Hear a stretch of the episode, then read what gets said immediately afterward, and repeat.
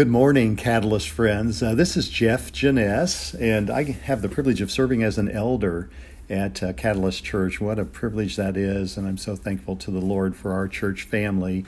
And uh, it's just good to greet you this morning.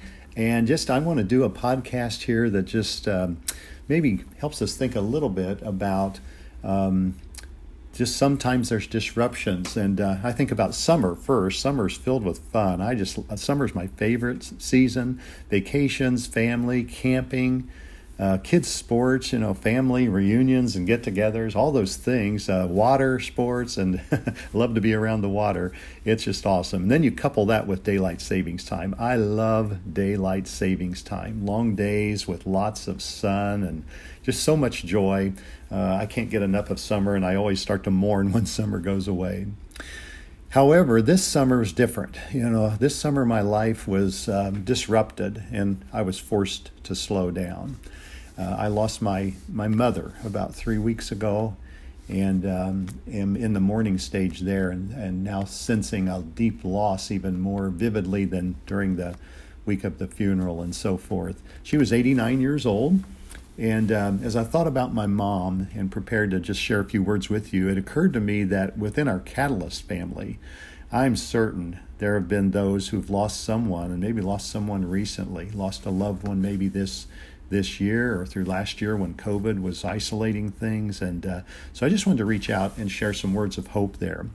So today, I just decided to reflect on God's grace during times of loss. Uh, I'm leaning on that a lot right now, and I'm also leaning on a lot of scriptures that are helping me. You know, the Word tells us that uh, our relationship with Jesus, uh, He becomes an ever present help in times of trouble.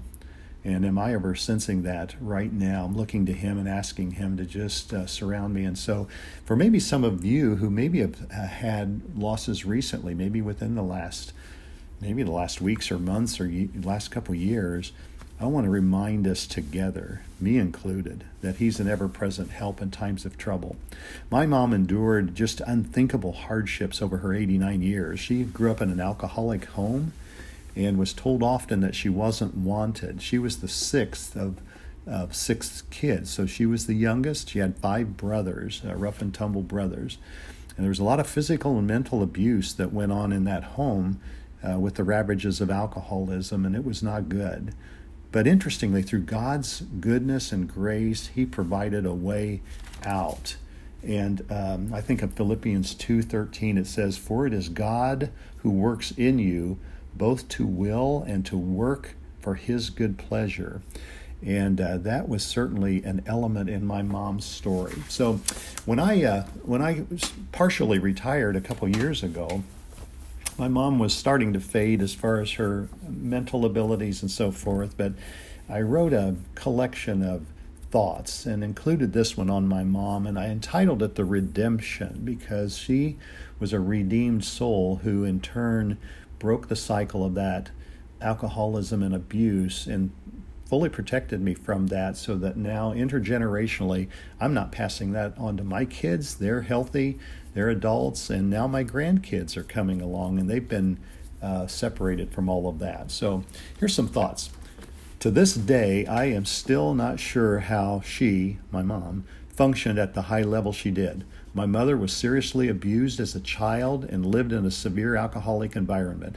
As part of her recovery process in her late 40s, she wrote out all that happened to her, and I do mean all, and all of it that she could remember. She gave a copy of her writings to me, and it was nearly a half inch thick. I read it. I wept. And then I thanked God for her resolve and the determination that she had to separate me from the reality that she had endured. I'm who I am because of her. Some years back, my mom was asked by Gloria Gaither to chronicle her journey in a book she compiled entitled What My Parents Did Right. A number of well known persons also wrote chapters. I was privileged to write a chapter of what it was like to have been protected from harm through a parent that was redeemed through Christ.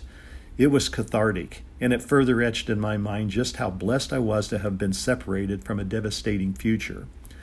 My favorite movie is It's a Wonderful Life, where banker George Bailey gets a chance to see what the world would have been like if he hadn't been born.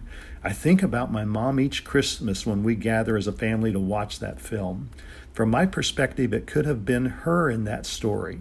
It only takes one redeemed life to change the course of history.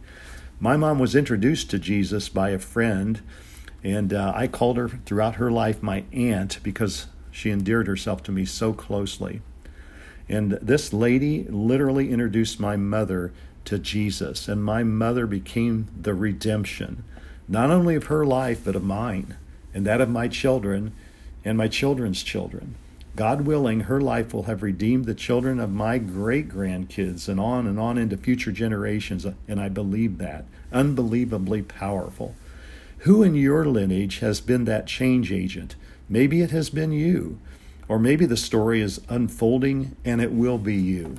And so I just want to encourage each of us today to just not uh, shortchange the impact that our lives have when we're redeemed through Jesus Christ and He sets us a sail, He sets a course for us to be the redemption for future generations. Will you think on me with, with that? Philippians 2:13. For it is God who works in you both to will and to work for His good pleasure. And that's so good. God bless you and have just a great week. See you on Sunday. Bye bye.